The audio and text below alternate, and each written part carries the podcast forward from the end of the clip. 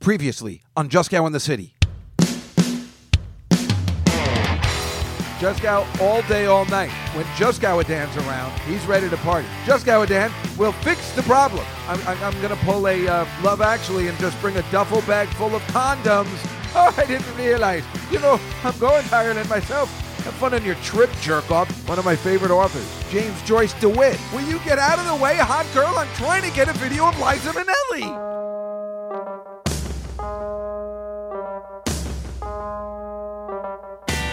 Hot cha, just got in the city.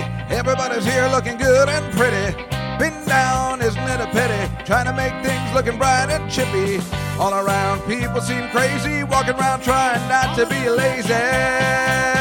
But at night it's a different place, making it work in your own space. Come on, come on and dance all night. I'm here each week, it'll be alright, cause it's just out in the city. Cause it's just out in the city. Cause it's just out city. Hello, everybody, and good evening, and welcome to another episode of Juskow in the City, the city of Dublin. And everybody, hello, welcome to the July 19th, 2022 edition. Oh, you limey bastard! Here we are at another show, at another day, but back in New York City. New York! New York is a memory. Yes, no, I'm back in New York City. It's a beautiful day. A beautiful day in the summer of New York City. The summer in the city. Oh, Where's it go? Juskow in the city. This is Juskow in the city. That's right. That's where I took it from. And next year we'll change the tune so it's not on everybody's nerves. But for now, it's Juskow in the city, everybody. And hello, welcome back to another quality episode and a quality program. And again, if you pay on Patreon, I cannot thank you enough and uh, hope that I am delivering the quality performances on my uh, between all my podcasts and my bonus clips that you say I love contributing to Dave Juskow's Patreon page because I get my money's worth as a Patreon subscriber. Anyway, today will be no exception. Today will be an awesome podcast and an awesome bonus show. Obviously, there are plenty of photos, but hello and welcome me back. Welcome me back, lads. I keep calling everybody lads now, but yes, I'm back from my stupid trip.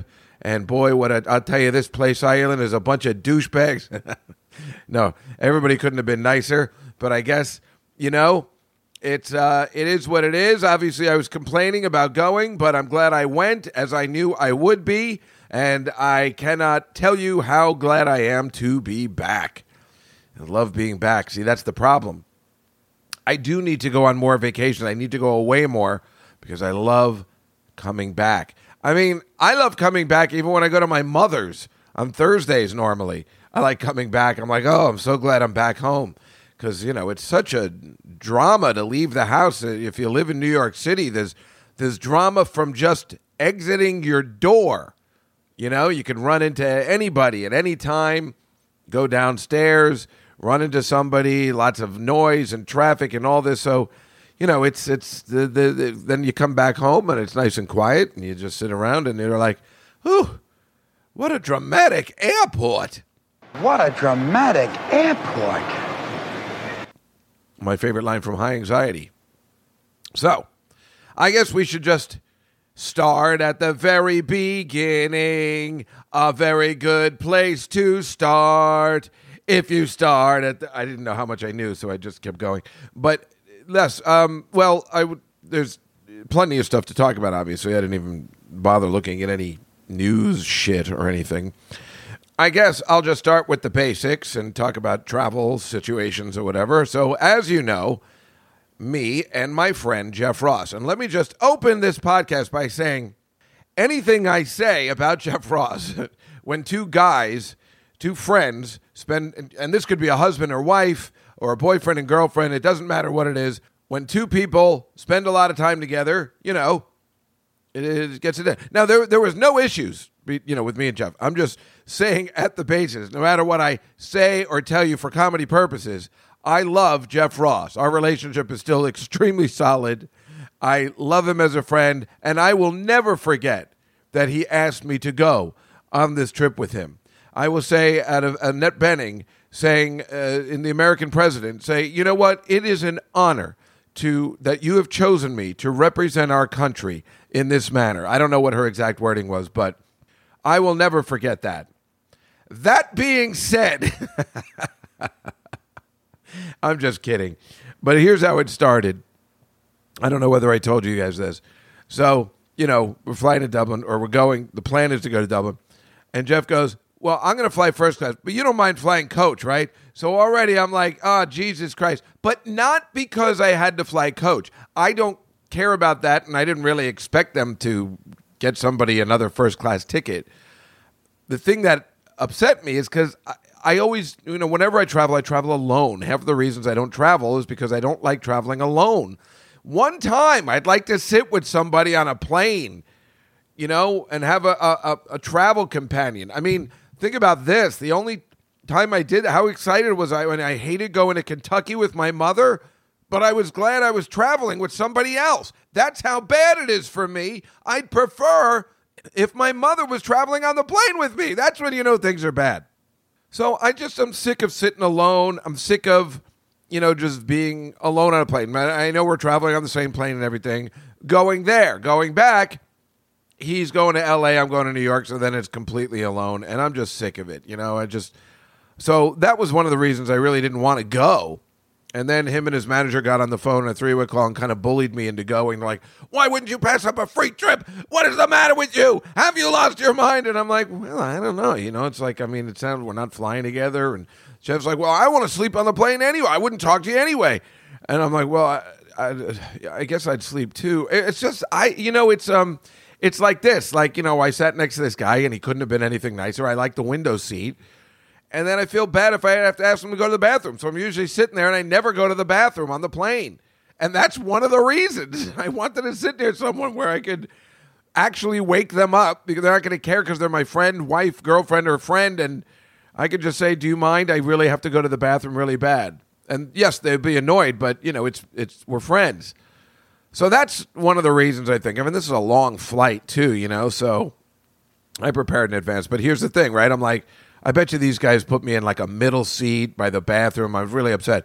So thank God we were flying on United Airlines and I was able to call my boy and he hooked me up, you know, with the seat that I wanted, a little extra leg room, you know, exit row, stuff like that. You know, I mean, I knew he couldn't bump me up to first class, but man, he played a practical joke on me that still is resonating today. It's like really freaking me out. This is like the kindest guy you could ever meet that works at Newark Airport I just couldn't have been more thrilled because I said, "Well, can you at least fly me into Newark Airport? You know, since Jeff's flying on a different flight, can you at least make sure I fly into Newark?" And his manager goes, "That Newark isn't an international airport. You're not going to be able to do that." But this is a girl who's never been out of California, so she doesn't understand how it works. Folks, Newark Airport is where you want to fly in and out of when you're in the city. Fuck JFK, which is, by the way, heads up. I'm giving you a two year notice. That's going to be a disaster. They're starting construction on that, so that's going to get even worse maybe you can make a case for LaGuardia depending on where you're going, but Newark is the place. And, you know, being a Jersey boy, I just feel comfortable there anyway. Newark is in New Jersey, in case you didn't know. And as long as you're not in the city of Newark, then it's perfectly fine because Newark's disgusting. And uh, I will, uh, you know, you could have people, the mayor of Newark, call me and be like, "How dare you say that?" I'd be like, "Go fuck yourself. you know your city sucks." So anyway, so my friend calls me up on when did I leave on Sunday? I guess he calls me Saturday. No, he called me Sunday morning. Sunday morning, flight day. And he goes, Listen, dude, uh, I don't know. You know, I don't know. Uh, you said Jeff's your friend, right? And I'm like, Yeah, like best friend. And he's like, Well, he gave you like the worst ticket um, that you could buy for somebody. Like, there's nothing I can do with this ticket. You're not even allowed to bring on luggage. And I'm like, What? And he goes, Yeah, you have to like put stuff in a duffel bag, like the way Artie used to, and just fly that way. And maybe you'll be able to get it on. Otherwise, like he has you by the bathrooms in a middle seat. And I don't know what kind of friend this is. And I'm like, You're you're kidding, right? No, this is really bad. He just kept going on with the gag, and I was almost about to cry and and cancel the trip. I mean, if I couldn't bring a piece of luggage, um, but he was completely joking, and I was. I mean, I was he had me. He got me good. I just never expected that from this guy. So it's those kind of people, you know, like there's people in my life like my friend Evan or something. I'm I'm going to be like, I know he's toying with me because he does it all the time. But this guy, I wouldn't expect it from. So he definitely had me. He definitely had me. I'm like, I knew it. I knew they were going to do that to me. And he's like, no, no, no, it's all good. I have to keep taking some sips of coffee as usual because I'm really excited to be back. Even though I hate Dunkin' Donuts coffee, I'm excited that I got to um, go there today. Anywho, uh, so that made me feel so much better that he was going to be able to help me and get the seats I wanted and not, you know, even not sit in an aisle, which would have been better to go to the bathroom. But I am more of the feeling of sitting next to the window, falling asleep, and then letting it go. I do get nervous on the way home because I know I tend to wake up in the middle. Going there, I'm usually good to pass out for the whole trip. So it's all taken care of. I get a limo for real, a limo to the place. Like it's all taken care of. You know, I got this girl comes in Friday, gives me a COVID test. Um, I asked her out, which I don't think she comes to the house, give me a COVID test. They need to get a COVID test for the show. Remember, this is for the show Name That Tune on Fox. Just Gal in the City tonight on Fox. They even had to do ads. It was really cool. But for some reason, they film it in Ireland. Who knows why? I had to get a COVID test. I thought it was for the plane, but it's just for Fox needed a COVID test. So this girl comes over and she's really pretty and she gives me a test in my apartment. And we were talking and she's like, we're, I don't know, for some reason we are talking about chicken wings. and I said, well, I know a place. I guess she told me where she lived and she lives near that chicken wing place, you know, in Hell's Kitchen. And I'm like, I'm going to give you a call in September. I'll bring it over to the place. That way it didn't seem so creepy. I'm like, I'll call you in September. I'll tell you. And so, you know, I took her number and I'm going to call her in September. See if as long as I don't contact her until September, it doesn't sound as creepy. Now I've found ways to get around being completely creepy. Uh, but no, she was really nice, and I, I, wasn't, you know, doing anything except saying, "Do you want to come get chicken wings?" Which I think is a fair thing when it comes to chicken wings. Everybody knows it's a good time. I mean, ask her to come out with a bunch of friends in a place. You know, it's not that big a deal, and she was very, very nice. I mean, uh, I was like, "Can I get you anything? Do you want some water? Is it in a bottle?" It is, and she's like, "Oh my god, I would love some water." So you see, that why would you take water from a creepy guy? Am I right? But when you're that thirsty, you would. Oh, this coffee is really hitting the spot today. Mm. So uh, yeah, I got a limo there. Like it was, I didn't have to do anything. You know, they took care of everything and everything except for you know first class. Big deal. It, it did really, it really didn't bother me at all nice hotel, the Intercontinental Hotel in Dublin, beautiful hotel. So I was very excited. I took the limo there. I got there in plenty of time. Jeff got there with 10 minutes to spare, which is amazing because he was like, Oh, I just landed at Teterboro. And now, and he had flown from oh, LA to Ohio to do a Chappelle gig, then to Washington, D.C., then to Teterboro, then Newark. Then, I mean, he was a mess. I don't know how he does that. It was very impressive. Then he went to see his sister for a little bit, like before he got to the airport. And you know me, I'm like, I can only do if I'm flying. That's all I can do that day. There's nothing I can do. But he's so used to it, I guess he can do multiple things, which is so impressive, so impressive. So we, uh, you know, we got to the airport, said hello, and then went uh, went along our separate ways because, uh, you know, we weren't going to see each other for eight hours. That's fine. So I got on the plane, sat next to this guy from Ireland. He was terrific. We were talking for a while. His daughters were in front of us because they they started talking to each other. I'm like, um, you know the people in front? He goes, yeah, those are my two daughters. I'm like, oh, is that right? He was going to Ireland to see his mother, and it was fun. And he was uh, drinking and stuff, and he was a nice guy. So that was really cool. On the way back, it was uh, the exact opposite. But um, so it was a. I love. He was telling me, you know, kind of places to go, what to do, what to do. But uh, just so you know, in uh, telling all these stories, no one knows where what. No one knows anything over there. No one has any information. As I continue with the story, and I'm just kind of doing it in a linear uh, fashion and just kind of telling you the story. That is what today's podcast is all about. I'm going to call it Dumb and Dubliner, as Jeff, um, if you were saw on Instagram, we posted when we were at the statue of James Joyce DeWitt. That's every time going to be funny. Oh, Jack. So the flight is simple. It's great. You know, I tell you, I really, I, I don't know why I'm afraid of flight. Like I wasn't. Everything was fine, right? I mean, they those flights, they got it figured out. You know, let's say it's a seven-hour flight, and you guys traveled before, for, but for me, it's always like a miracle. I don't know, and I love airplane food. I love it, so I get really excited. But they got it figured out. You know, you sit there, you take off. All of a sudden, they bring the drink service right? So that is, you're killing time. it's really smart. You get drinks. I just had a ginger ale, right? I had ginger. Ale. I don't want to make any trouble. I don't want to. I know I'm going to have to go to the bathroom at one point, but I I got to make it light. So I just had a ginger ale. I don't want any stomach issues. I took some Pepto Bismol before I got on the plane because I started getting stomach issues, but it was clearly all stress and nervousness. Although I did drink the couple days before because I thought I'd go backwards. I want to tell you about uh, Thursday and Friday and Saturday the week before, but I figure let's just start with Ireland. Who are we kidding? Here's the money shot here. So I'm just diving in with this. So that you know, then they bring you the dinner, and the dinner's great, and it's you know you got a dessert after, and that takes time. And oh, it was great. They had the Big Bang Theory on, like uh, you know, I could watch it. It was like being at my house. And by the time you're finished with dinner, I mean, I get you guys all know this. I'm still fascinated by it. I don't know why it still makes me uh, un- uh, still amazed by it. It's like two hours in, you know. Then there's like four hours to go. So then you know, finally fall asleep for like two or three hours, which is great. And by the time they they, I didn't know they turn on the lights. They're like, hey, it's breakfast time, and they give you Cheerios. I didn't want anything for breakfast, but um, you know, I took a tomato juice. This guy ordered a tomato juice. I'm like, what did he just say? She's like, I ordered a tomato juice. I'll have that too. That sounds amazing. Oh, a tomato juice after sleep. Oh, that sounded perfect. So I had a little tomato juice, and all of a sudden we were in London, uh, Dublin. I actually took. I never opened my phone on the plane before, but I put it on because the difference in when you're uh, Jeff had just I just saw he just posted a picture of it. The difference of flying into Dublin where everything's all green and, and, and to flying into Newark Airport where everything's all gross and dirty, even though you have the backdrop of New York City. But mostly in America, you know, when you're flying over, you just see baseball fields.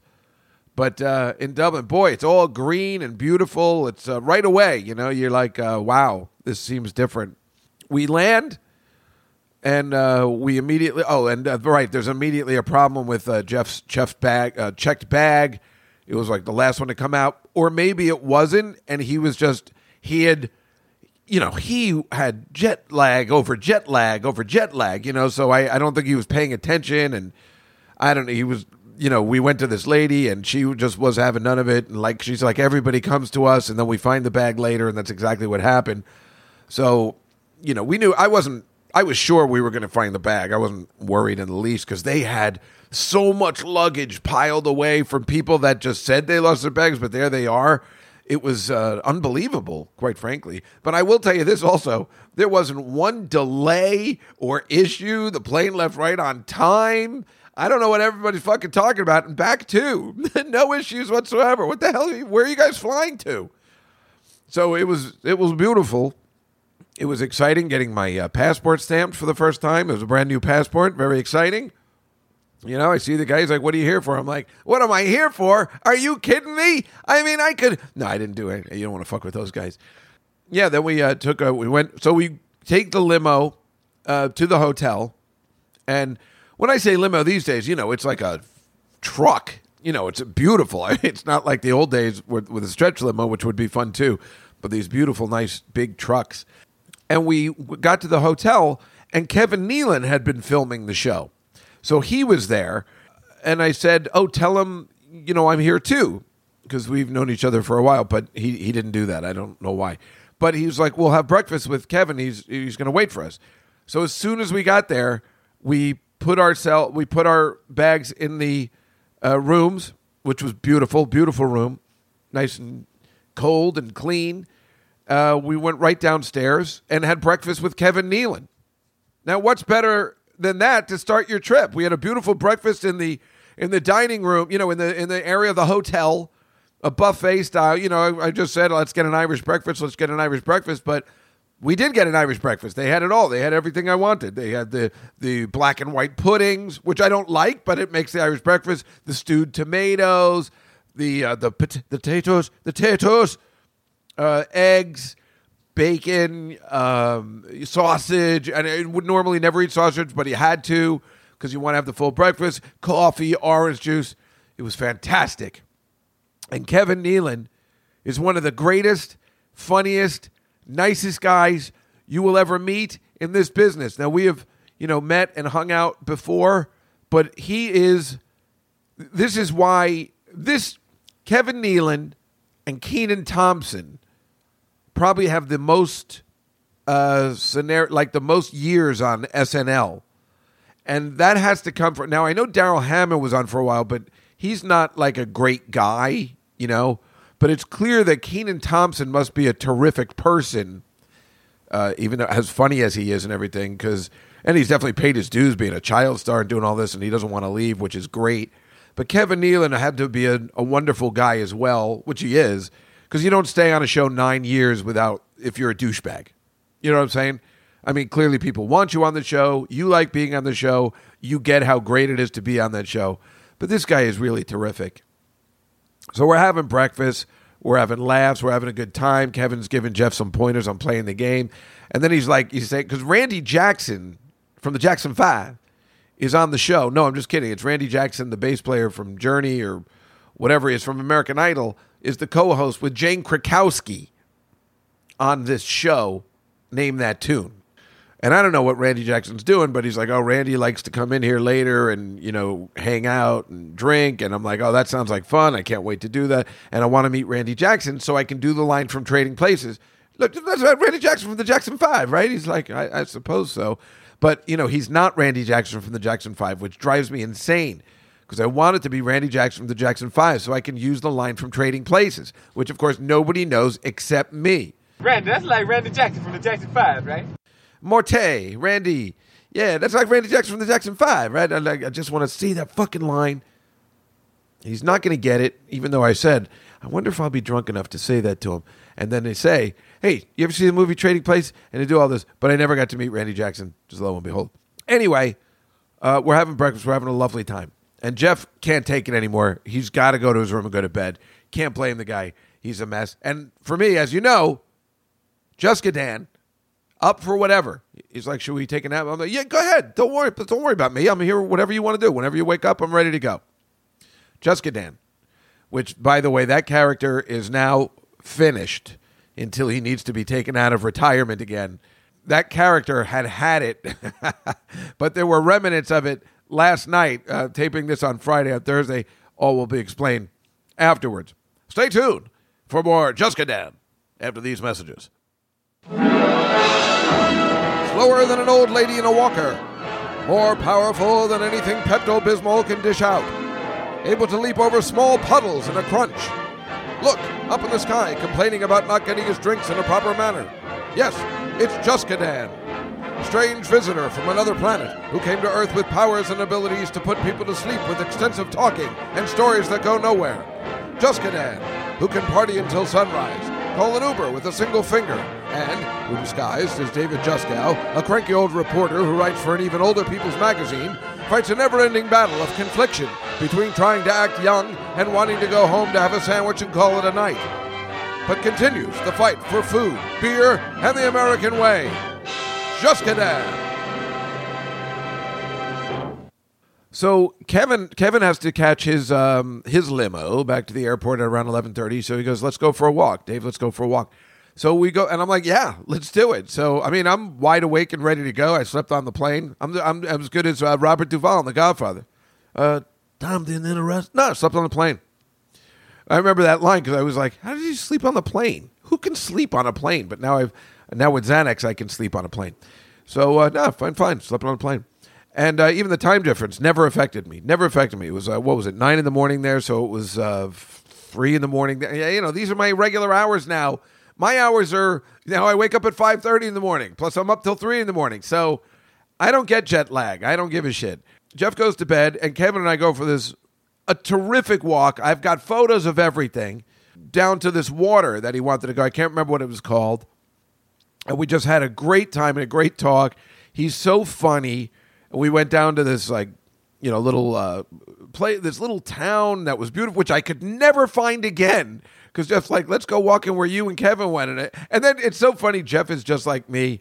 He's just he does not want to miss out on anything. After we came back, he's like, oh no, I'm sorry I missed. I'm like Jeff, I swear to God, you missed nothing. I, I promise it was just just talking and having a good time we uh, took a picture of the three of us so we could send to Sarah Silverman because Sarah and Kevin are very close. Me and Sarah are very close. Jeff's very close. So we took a picture of the three of us, which was super fun. So then Kevin and I took a picture uh, on this water together, and it was great. And then he told me he had this great this book coming out where he just drew caricatures of all these people and then little blurbs about them. I'm like, that sounds great. But then he showed me the pictures and they are awesome.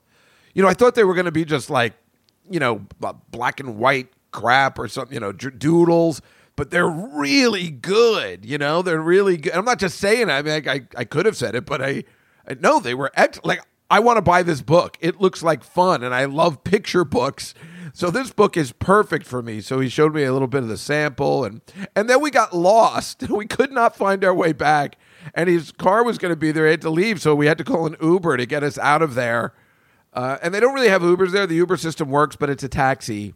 When we were in the taxi, we were we it took us so long to get back. They're like, where the, did we go? And the next day, even like on my map, I have a timeline of where I walk and everything. I still couldn't figure out where we went. It was so confusing. And plus, you know, they drive on the left side of the street there and they ride on the right side. You know, they're driving on the right side. So it just always looks like the driver's insane. You know what it looks like when you're driving in another place like that in a taxi? It looks like everybody's the night bus from Harry Potter 3. Uh, where they that night bus appears and that crazy old man driver is driving through London, but it's a ghost bus, and then it gets. I mean, that's what it looks like when you're in the back of a cab when you're very used to driving on the right side of the road. It really looks like everyone's gone insane, and there's no way we're going to get out of this alive, and our driver's crazy. So that's hilarious too. Like I said, I am not used to traveling, so this you know, threw me off. But anyway, we had such a good goddamn time. Even getting lost was fun. You know, then it's an adventure with Kevin Nealon. He's so nice and so tall that he's like, we took a picture and he goes, no, no, you're too short. You got to get up here and we got to take another one. and I'm like, oh. I was already feeling pretty tall. I think I'm taller than most Irish people. So even just being 5'10, with him, he's you know, really tall. So, uh, what a sweetheart guy. So, what a great way to kick things off. Um, and I, in a genius move, which I'm sure I guess they would have figured out there, but in a genius move, I bought AC adapters, you know, thinking outside the box, where I'm like, how am I going to charge my phone? I know that European electricity is weird. So I got three AC adapters online uh, so I gave one to Jeff. I'm like, here, you're going to need this. And he's like, oh, good thinking. They probably have one at the hotel. I, and I found out they do, but they charge money for it. So, but it was cool. So I had two of them, and it was brilliant, uh, you know, because you, t- you can't be in a situation where you can't charge your phone. So smart move on my part. Plus, I had I bought my steamer with me, which has changed my life around. That that girl uh, Kate gave to me. You know, I talk to her about it all the time. I'm like, I'll never uh, thank you enough for giving me this, you know, personal steamer, which has really just changed everything. She goes, oh yeah, you save so much money be- with between Febreze and just steaming. You don't have to go to a dry cleaner anymore. And it's funny when a model says that, that means like, what does that mean? Anyway, with the steamer into the AC, it blew up. It just couldn't take the current at all, and I was so upset that I lost my favorite new gift, my personal steamer. But fortunately, the phone worked perfect. I, I don't know. I guess it's just not made for that kind of that kind of electricity. It blew up. it was really fucked up, but I guess it's good enough for a phone. So anyway, we left that day, and we you know, finally when Jeff woke up, like because by the time he woke up, I was ready to take a nap, and I'm like, well, I don't know what he's doing, and I'm not bothering him. You know, this is I'm not bothering him. Like, come on, what are you doing? I'm just whenever he calls me, that's when I'm ready to go. So I know I went down. Yeah, no. So I was waiting for him. We decided, like, I don't know, maybe one o'clock, two o'clock. We decided to go out and you know see something. I go downstairs and I run into Jack McBrayer. If you know that guy, he, I mean, for my money, I mean, he's been on Thirty Rock for years. Makes sense that he's there with Jane Krakowski. You know, he's also plays Penny's brother on The Big Bang Theory, which of course I know everything about that. He was on Jack and Triumph, um, which apparently he completely sabotaged, and those guys hate him now. But he's an interesting fellow. And it was uh, interesting to meet him and see him. And we talked for a little bit. Then I met this uh, gymnast, MyKayla Skinner. MyKayla Skinner. She was like really pretty, so I introduced myself immediately. And then, of course, she's like, Well, me and my husband. I'm like, Well, I'll see you later. But she's a gymnast. And then I said something stupid, which bothered me. Like, not stupid, but she said she was a gymnast, and I I know Michaela Barone. I think that's her name, or Michaela Marone. She's that one that really got screwed by that doctor that molested everybody, but was in the Olympics and made that face, you know, like um, that she's known for. But I follow her on Instagram because she's really hot. I thought it was, but I was like, this isn't her. So that's why I was getting confused. And I'm like, well, I know Simone Biles. And then you could see that girl was like, yeah, all right. So she was pretty pissed off, but um, that's all right. I felt a little bad, but not that bad. But she was uh, really, and they said that Shawn Johnson was there, and I have always had a crush on her since her Olympics. Uh, so I was kind of hoping to meet her, but she did, she wasn't there at the time. But all these people were just gathered downstairs, and I was just talking to the girls that run. As soon as we got there, we had to get a COVID test. As soon as we got there, we went into this room and got a co- another COVID test, and just constant COVID tests, right? But I never got it, never had it. Apparently, I don't. I never saw my results. I guess they would have told me. We would just keep getting COVID tests. But then we met all the other, you know, people who were on the show, so it was exciting. And I was talking to the girls that run the show because they were really great. Because Kevin goes, "Oh, I just go downstairs and talk to the girls that run the show." So I started making that my daily routine, and they become my friends. And I got a couple other numbers just because uh, they were really fun and cool. And Jeff was always in his room uh, doing whatever. So by the time he came down, I was like, I'm like, oh, I've been talking to some people, and I think I know where we can go. And so he came down and he goes, okay, I want to get. There was a. I was here five years ago, and I got this unbelievable Acai bowl. Asi, I don't know how to pronounce it. A C A A I bowl. It's like a healthy, stupid bowl. And I'm like, why does this guy want to get a healthy bowl of anything? I don't know. but he wanted to go to this place, and I'm like, yeah, I don't care. Let's. He, he had a picture of the last guy that made it for him at this one place, and I'm like, yeah, let's go there. So we took a cab to I don't know what it's called, like this arcade. It was called something, right? There's only one location in town, so we we go and then now I'd been watching this thing, this thing called EarthCam.com, EarthCam.com, and there's a a thing where you can go on and you see live streams of everything. Like I use it at my office because it has no windows to see if it's raining outside. They have an EarthCam of Times Square. It's a really good, clear vision. I can see whether it's raining or not, whether people are holding up umbrellas. I mean, it's ridiculous that I can't look out the window, right? So they had one of Dublin. And I was looking up all week this thing called the Temple Bar. But the Temple Bar is also a location, but it's also a bar and it's a complete touristy thing. And I was looking at that the whole time. And then they have an inside of the Temple Bar. So I was like, well, that's where we'll probably end up at some point in that area. It's, you know, everything's around that area in Dublin. But we go to this arcade and it's great. And, uh, or it's nice enough, and we're just looking around and shopping, and Jeff just likes he just likes people watching, and a lot of people recognized him, which was amazing, and of course he loves that. But why wouldn't he? That it's exciting. Somebody you know recognizing a town. So I'm always up for taking pictures of everybody. They, he he was excited. They were excited. They were excited. I mean, think about you know if you made a celebrity overseas, it's much easier to approach them because you know you're sharing. You're, hey, I'm an American too. You know, it's it's different than here, so you don't feel like an asshole. You're like, oh, we're sharing this experience of being Americans abroad, so it's great. So we go to this place. He finds the place, or, or I find it. That's my job is to find all these places. And it was not easy.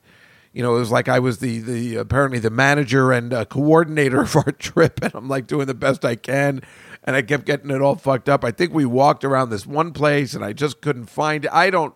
I got lost, just like me and Kevin Nealon. Kevin Nealon told me he got lost four times while he was there, and the same thing happened to me, even with MapQuest. When you're walking around, I don't know where we were going. I'd never been there before, so I think with Dory we got lost like once in London, but you know we worked it out. And, but Jeff doesn't have a lot of patience because he always needs to eat. So that's the thing, you know. He we got to get somewhere where he can get a meal. So that always you know is the uh, issue. But we were so we go to this place and he finds the place and there's a really pretty girl working there and he goes, "Hey, do you know this guy used to work here? I can't remember his name, but here's his picture." And she goes, "Oh yeah, that guy. Yeah, he moved. We have another location now and he moved there." And um, it was really funny because this place had gone so downhill that Jeff said made this best bowl that their like machines were slow and they weren't working and and then this girl finally made him a bowl and it was like awful. He said it was awful. It was like cold, but he ate the whole thing. I'm like, well, why are you eating it? Just, just throw it out. He's like, I'm hungry. And I'm like, but it looks awful. Like it just doesn't look healthy or anything. It was all iced. It was, oh, it was gross. But this little thing, I bought a shirt. I walked into the store. I'm like, I, I got to have this shirt. It's like a little David Bowie shirt. But I don't know what's up with their sizes there. So I try a, a large, and that's small. So I try. I think I bought finally an extra large, but I probably needed an extra extra large, which they didn't have. It just I don't know. It was like running large. Usually completely fits me, no matter how much I'm eating or whatever. But in this particular style, so I don't think I could button it up. But just like if you wear, or the lady was like, if you wear a shirt underneath, it'll be cool. I'm like, you're right, it will be cool, and it's a really cool shirt. So I'm like, yeah, I'm gonna buy it.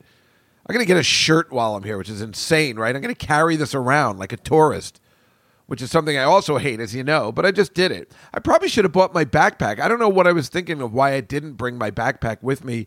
When you are a tourist, it's easy to just carry around a backpack, but I guess I just wasn't sure what the day was going to bring us, and I didn't know what we were doing. And every time I left to go, I assumed we'd go back to the hotel, change, and then like prepare for dinner. But I guess the hotel was about 20 minutes away from everywhere, so that was an issue. But then we just kind of hung around this nice little town, which was nice. And then we were looking to get our first Guinness.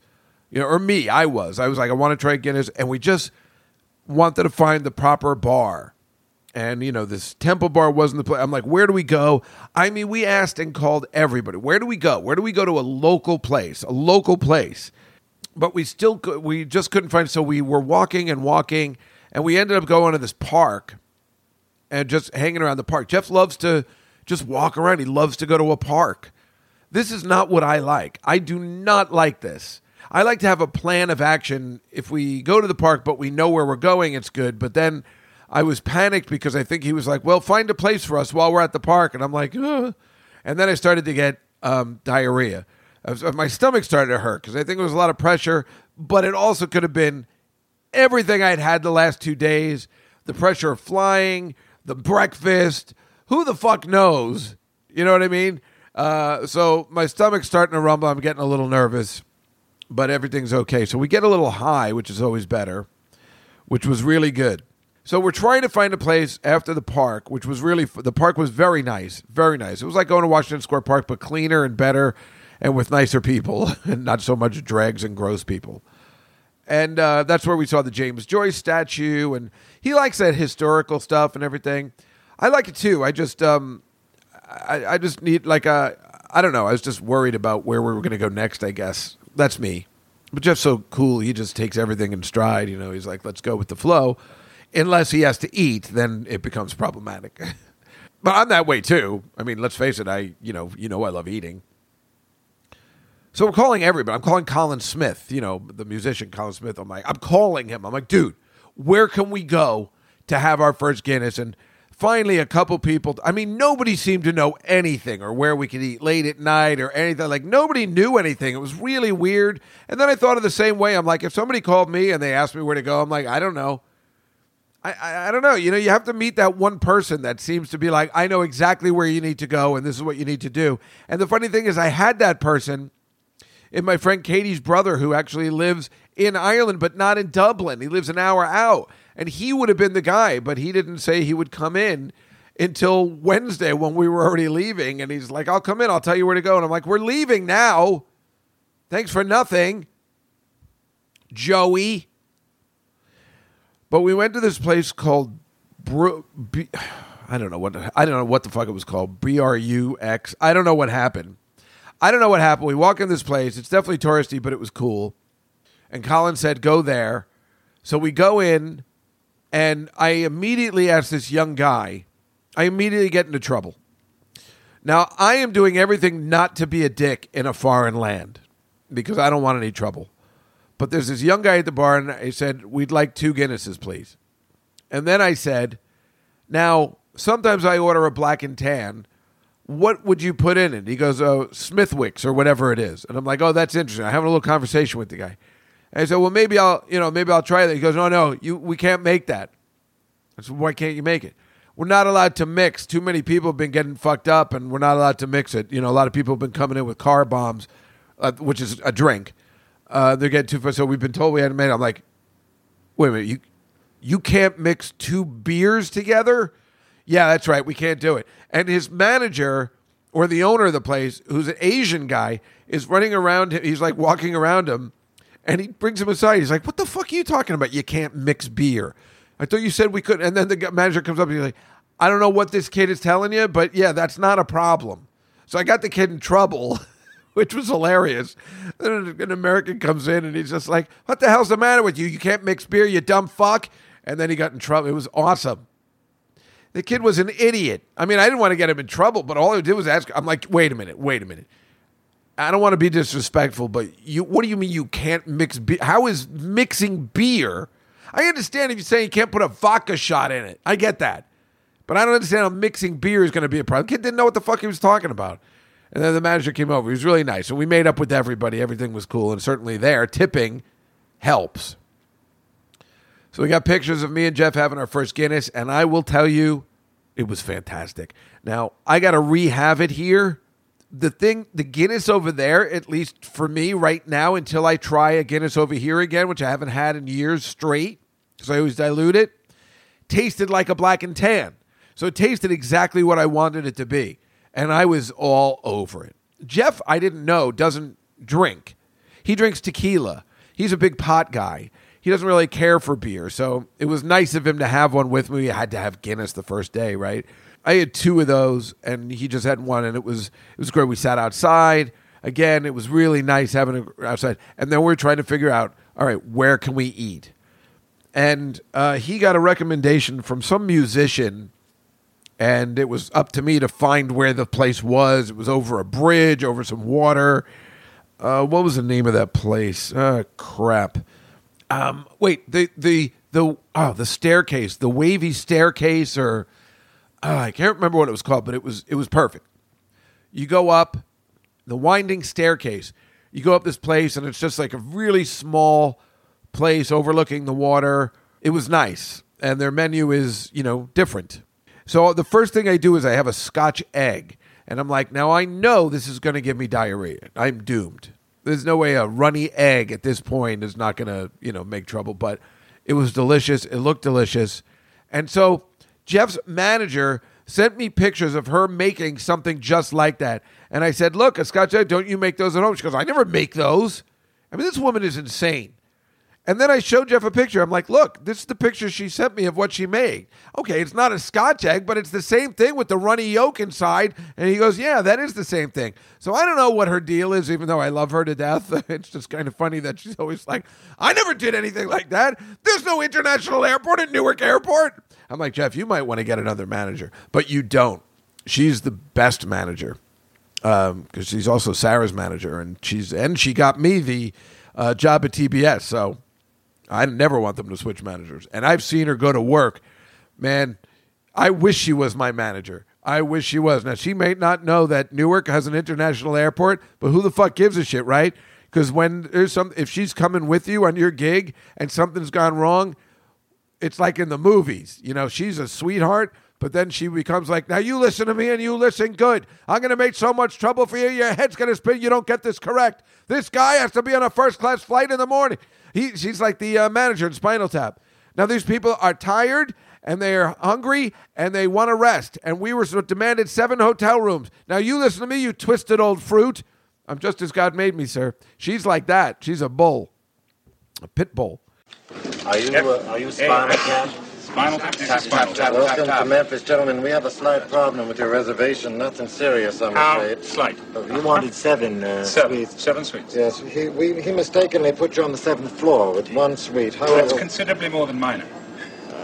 Well, it's a good sized room, sir. It's a it's a king leisure. We can get you uh, How are we going to get 14 people on a king leisure bed? Oh, no, don't tempt me, sir. Have a good No, time. We, we Huh? We we will take care of it. Yes, welcome, gentlemen.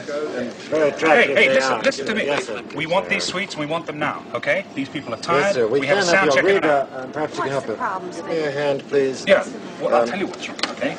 This twisted old fruit here tells me that you just as have God not made got me, my sir. But uh, knows nothing about a, apparently a Scotch egg and international flights. But then, so then I was nervous about my stomach, so I ordered mussels. Now, you're probably sitting there going like, "Well, that's just going to make your stomach worse."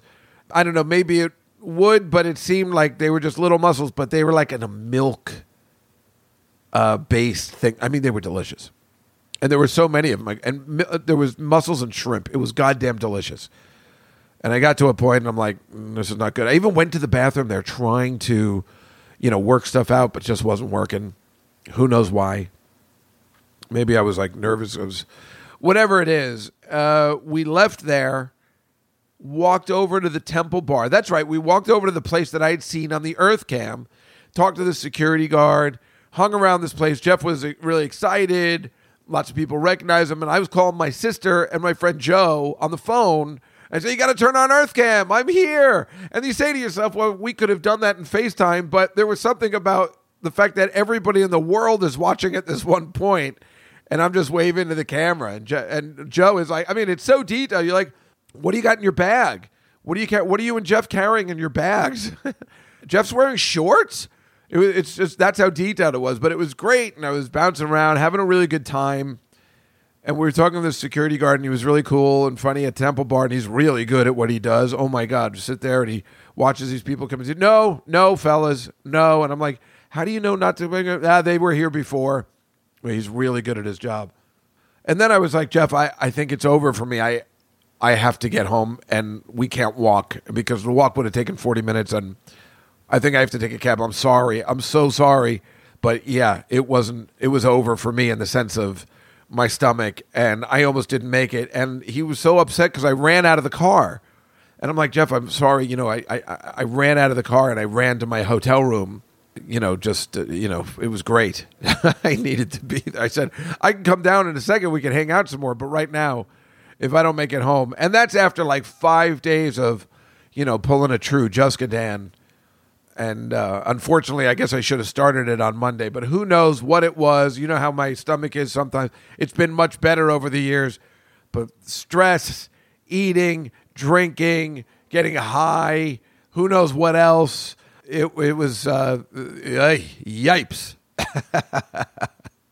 I didn't think I was going to make it. I mean, I love these stories. So, but Jeff was, thank God, he was very kind, and he uh, he was okay, and he understood. It's funny that he never has a problem with that. So, but uh, then you know we were ready. Tuesday was the big show day, in which we knew we had to go to uh, tape the show.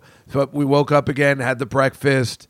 At, oh God, it was great. But he had to he had to run and do like a practice for it, so I just kind of sat there by myself. But at that point, I didn't mind because I knew some of the people there and everything, and I was just so happy to be eating. Uh, you know, sitting in the in the lob in the hotel in that place. It was so nice, and you know, having some muffins with jam and stuff. I tried not to eat some of the stuff I had yesterday, but I'll be like, oh, I'm okay. I was just, it was just that night, and that's all it was for real. Everything was fine, and then so we finish, and then I'm just waiting for him, and he's like, let's go to lunch, and I'm like, are you sure you want to have a big lunch? You know, because you know you have the show tonight and stuff. He's like, no, I'm starving. So then we're just walking. He's not allowed to leave the hotel because of COVID protocols again. We had to get another COVID test. But we leave the hotel and we walk around a little bit and we're just looking for a place to eat, but it's like after two and everything closes down at two for lunch, you know, until they reopen or they don't open at all. And then he he really wanted to get Indian food, and I was in a panic. I'm like, that after what happened last night is not going to work for me. But again, Juskadan says no to nothing. And if Jeff wants to get Indian food, then I am all in. And, but we walked around like a mile before he could decide where we wanted to go. There was one place open, but he, you know, he was like, "No, let's find another place." But it was like we couldn't really leave the area. We couldn't get in a taxi and go anywhere because he had to come back. So we just had to make a decision. And I was just like, "Why don't we just have a muffin? You know, then maybe we can eat later or something." But but we ended up going to this place called Rolo's. I think it was called that. I mean, finally, the Indian food place was closed, and I was like, "Oh my god, thank God!"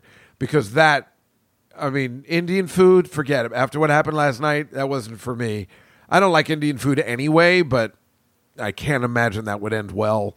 Maybe I'd be okay. I don't know. That just didn't seem like a good lunch for me in this situation. But we went to this place called Rolo's that was open for a while and had really nice on this terrace, the street and stuff, and it was it was fucking unbelievable. We had the wings, and they were great, chicken wings. They were delicious.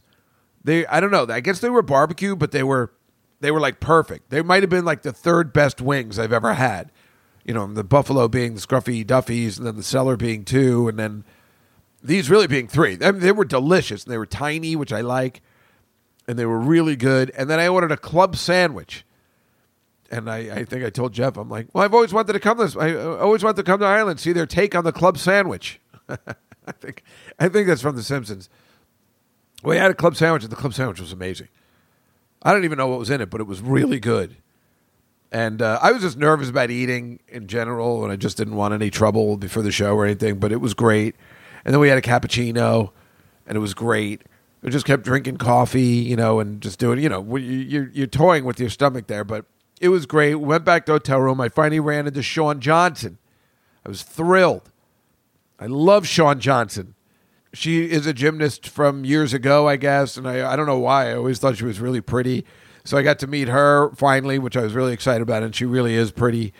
And uh, she was really nice, and I'm not allowed to tell you who won or anything, so I'll just keep that to myself because I guess I know all the results. But um, whatever the case may be, I finally you know went upstairs. Maybe did I even take a nap? I don't think I was able to take a nap.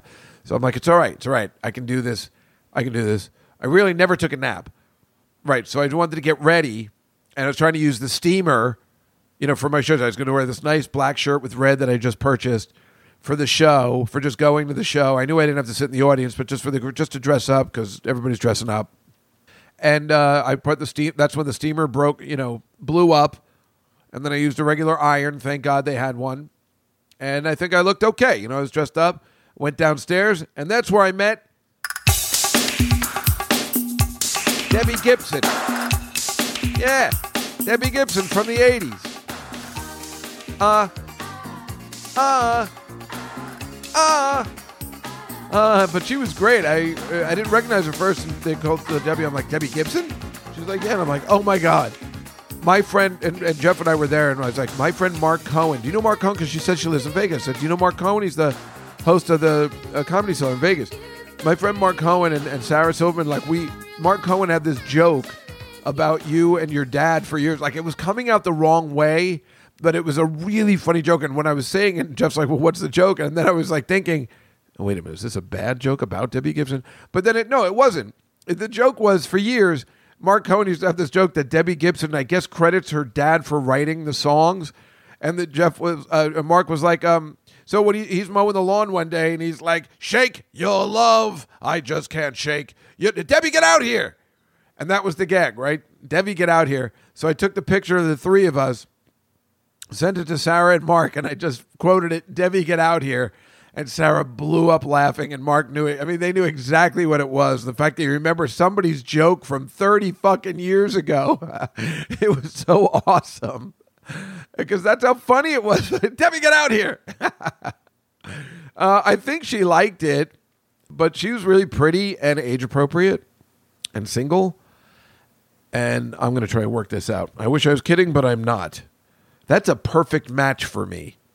Not for her being me, but it's a that's a I like it.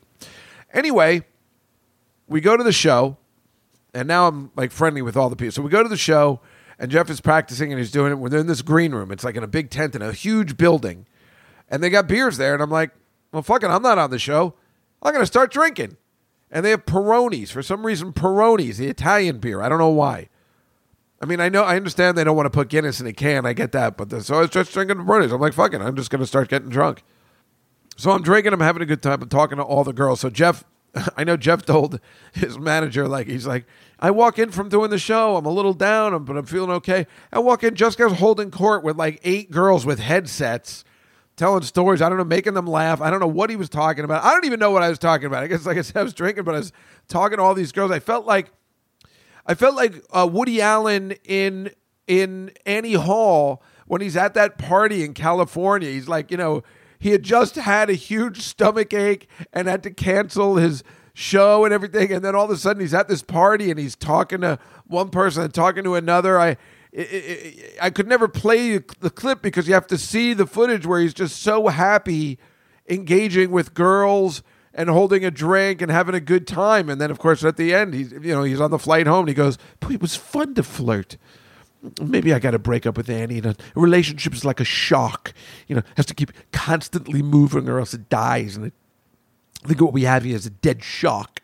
Yeah, it was really fun. These girls were great, and um, I got a couple of their numbers or DMs because one's moving to New York. I'm like, I'll, I'll help you. I mean, with a boyfriend, so it's I mean, it's just uh, you know, friendly. They're really nice, and and and I'll tell you why this is important, and that'll come up. We're talking about tomorrow. This all adds up when you take people's numbers, you you get to know them or something. It it works in the future. So I just I took this one girl's number and this other girl, and uh, you know we all became like Instagram friends with some numbers I had, number numbers, and they were great. So then we we all go back to the hotel. It's like ten thirty. It was dark outside, and it stays daylight till ten. I'm like, well, how long have we been in there for? But we were in there for a while. It was ten thirty, and then we really can't go anywhere except back to the hotel. So we go back to the hotel, and Jeff is a little down. Um, and and he's a little sleepy, you know, and, and hungry. He hasn't eaten, so he says, "I'm going to order room service upstairs." And I walk into the bar and I see Jack McBrayer and this comedian Loni Love. And I'm talking to them and we're talking about the show and we're talking about how it works. And I and then I said, um, may I join you? I just said like in the movies.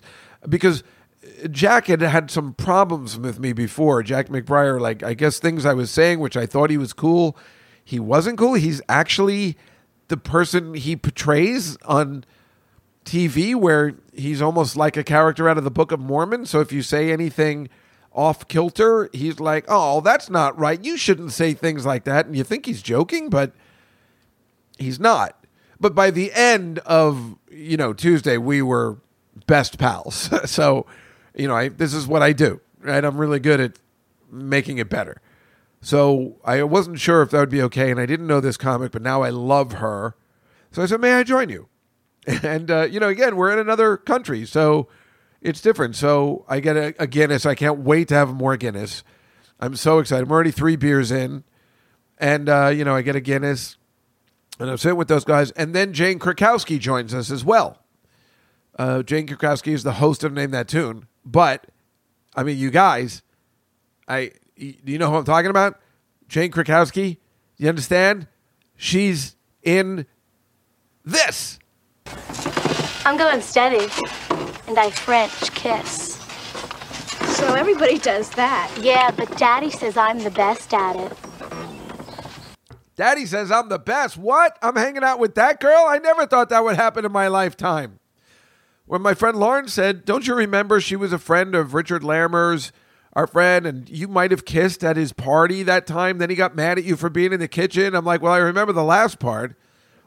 So it's possible we had fooled around at this party, but I don't think so. Well, then when she came, I introduced myself. I said I was a friend of this guy, and she's like, I don't know. So who knows? But she couldn't have been anything but nice, and she is extremely sexy. And she looked really good, but she was tired because she's the host, and they tape like three or four shows a day. But it was cool that she came down, you know, because I guess because Jack was in town and they were on a sitcom for eight years together, so they're like best friends. And this girl, Loni Love, this black comic, she's terrific. I love her. And Randy Jackson's security guard, this guy Lucas, who was great, great guy. So Jeff calls. He's like, "Are you, you going to come up and hang out?" And I'm like, "No, you got to come down. You got to come down." I didn't tell him who was downstairs because I was at the table. I'm like, "Oh, it's Jeff. I'll just get." I'm like, "Come down, come down." So he came down, and then he was like really excited. He came down because you know we were really having a good time. It was just like the six of us or whatever. And then we were laughing. I was on my second Guinness, and then I was laughing really hard, and Jack McBrayer was just like, "I love this guy," you know, because then we just hit it off. I guess, you know, again, being a good audience, this is why people like to take me around. and happy-go-lucky Juskadan, after drinking, you know, that's the problem. I got to be always constantly drinking, but it was really fun. And then I, I guess I asked uh, Jane, I guess if she was married, and Jack's like, "Oh no, no, we're not talking about that." But she, she has a boyfriend, so I don't know. It's the same thing, you know. But she, her son was with her or something. But I, I don't know why that was. I, I, I don't know why. I think I was just I asked that because I thought she had a boyfriend. I was trying to find out whether she was single or not. That's that's what I was going for. I wasn't trying to be rude. I was just trying to find out because she's age appropriate for me, right? Is that that bad to try and find a girlfriend who lives in New York City who's really pretty and age appropriate? Is it? No. Screw you if you think it is. What's the matter with you people? You know, we're drinking and it's just me and uh, everybody goes back upstairs, but I, you know, I'm still want to drink and I'm with that guy Lucas, this uh, security guard guy. He's like an ex-marine, great guy. Randy Jackson's like private security. He's security for a couple other people, like Ken Jeong and stuff like that. Great guy.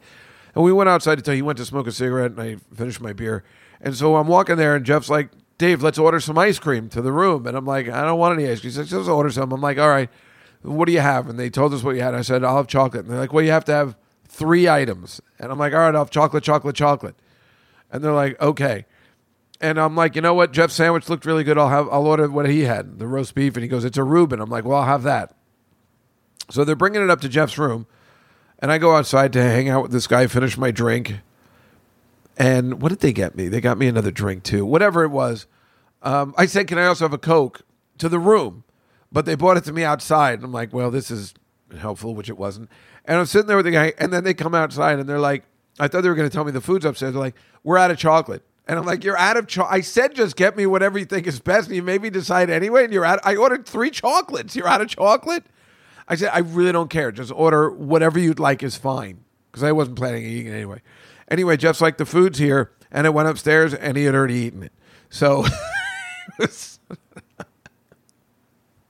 I think he left me half of the Reuben sandwich, but I didn't want the ice cream anyway. But it was, and um, we were just talking to his. Uh, he's got this great new um, girlfriend he's going out with, and we were just FaceTiming her. And you know, it's funny. It's like three o'clock in the afternoon there. It's like two in the morning here, and that was really fun too because we were just we were giggling and having a good time talking about the show like technically the three of us because she was like you know with us while we were eating and hanging out and that was like really fun we had a really nice time just hanging out in the hotel room he was able to open his window it was a beautiful night so just uh you know nice breeze was coming in and stuff we had a really good time and then i went downstairs and uh, just talked on the phone for a while because the time difference allowed me to actually call my sister and i don't know a couple other people like it was only nine o'clock here so it was three o'clock in the morning, and I'm like, yeah, let's just, you know, I'm not ready for bed. But then obviously, um, and I knew Jeff wanted to sleep in that day. He goes, hey, plan out tomorrow, plan out tomorrow. And I'm like, you want, I got a plan tomorrow? He's like, yeah, plan out tomorrow. So we decide, we see that there's Vincent Van Gogh exhibit is there. And I've told him this is supposed to be great. That an immersive Vincent Van Gogh, it was here in New City for a while. Everybody that went said it was terrific and he loves that kind of stuff. So I'm like, yeah, that's a great idea. Let's do that. And all I want to do is go to the Guinness factory, please. Got to go to the Guinness factory. So all I ask, can we go to the Guinness factory, right? He's like, yeah, yeah, we'll go to the Guinness factory. I'm like, great, great. That's all I need to do here. You know, all my friends tell me I got to go to the Guinness factory. I love Guinness. I want to see the whole thing, right? So it's like, well, plan out the day. And I'm like, well, I, will just plan these two things. I don't know what else to do.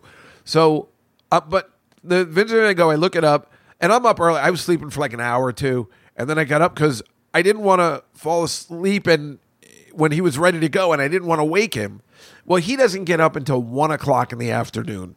And I'm like, whatever.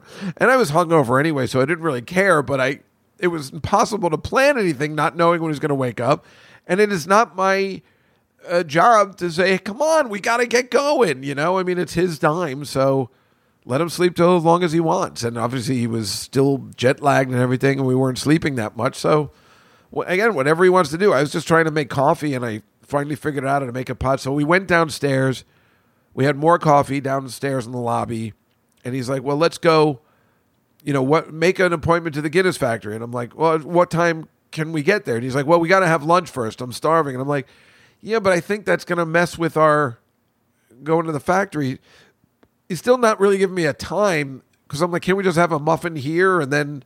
You know, go to the factory and then we'll have dinner, or something like that. Whatever the case is, I make the last appointment the Guinness factory. Now, here's the reason why you got to keep in touch with people. This is where I'm really good. Do you remember the story of the time I told you I opened for Jeff and Dave in uh, the Paramount Theater in Long Island, and Dave Attell and I got into a huge fight, and we didn't talk for like a month after that? Well, at that gig, I met these two girls. One they were trying to fix me up with, and her friend, And remember, Dave was angry at me because he's like, I'm trying to set you up with this girl and you're not talking to her. Remember, it was like that bad. I'm like, I can't do this. I'm not coming back tomorrow. Dave can suck it. It was like everything I did was just wrong. It's the exact opposite of what happened with Jeff. So I've been like kind of keeping in touch with this one girl. Her name's Crystal. And, you know, I just follow her online. Once in a while, we'll talk if she sees I'm out with Jeff or Dave or something, you know. Nothing, nothing big, no big deal or anything. So she sees that Jeff and I are in Lo- uh, Dublin, and she goes, "Hey, have you guys gone to the Guinness factory yet? I have a contact there." And I'm like, "Actually, we're planning on going." She's like, "Well, I don't see your." They said they didn't see your email there or anything. I'm like, "Well, I haven't set it up yet." She's like, "Well, let me know." And it's like, "Oh, my contact's gone, but maybe there's blah blah blah." We go back and forth. I'm like, "That would be great. That'd be great, right?" So I set up the Guinness thing, and I just pay for the thing and and for the regular tour at 4:15, the last appointment. And I tell her, and I say, "Well, I, I know it's late, but here's the story. We have the 4:15 appointment. Uh, this is my email address, and blah blah blah." I don't think anything about it. And I'm dying. I'm looking for a place next to the Guinness place where we can eat. Jeff can't go unless he has lunch, which I understand that part. But I was like, well, let's eat light and we can have a big dinner, you know, something. But whatever, whatever he wants to do. In. So I find this place right next door to the Guinness factory, thank God, called Harkins. Really small, tiny place. It was perfect for us. We had like a little, he had the Guinness stew. I had a BLT. I was trying to eat light, you know, I didn't want to, but we also, I couldn't help myself. They had taco fries on the menu. Hello. Oh my God, they were amazing. Again, I have pictures of everything. Jeff had the Guinness stew and a cup of coffee. I had a ginger ale and taco fries. Meanwhile, try and get a, a thing of soda there. They gave you the smallest of bottles. It's really and when I ordered a ginger ale at the apparently they don't like to serve ginger ale there. I mean, I ordered it twice and they were like ginger ginger beer. No, no, ginger ale. I just wasn't ready to drink yet, so I think that throws everybody off in Ireland or something. I don't know. They give you the smallest of bottles. Anyway, we ate at this place and it was terrific and right near the Guinness factory. It couldn't have been more perfect. And Jeff was thanking me. He's like, hey, great job, great job. I'm like, oh, thank you. Thank you for appreciating how difficult this was for me to figure all this out. Anyway, we get to the Guinness factory, right? And there's a line. And I and I ask, uh, what's the line? He goes, no, we don't need the line. Don't worry, we can just go. And I'm like, no, no, come on, that's rude. He goes, no, it's fine. He's like, no, they don't care if we get here early. And I'm like, dude, he's like, just follow me. But he didn't know what he was doing, right? I mean, he was just doing. He doesn't like waiting online, which I know, but I didn't know there was anything I could do about it. Anyway, we go to this girl. She stamps our ticket, and then she goes, gentlemen, come with me. And I thought we were in trouble.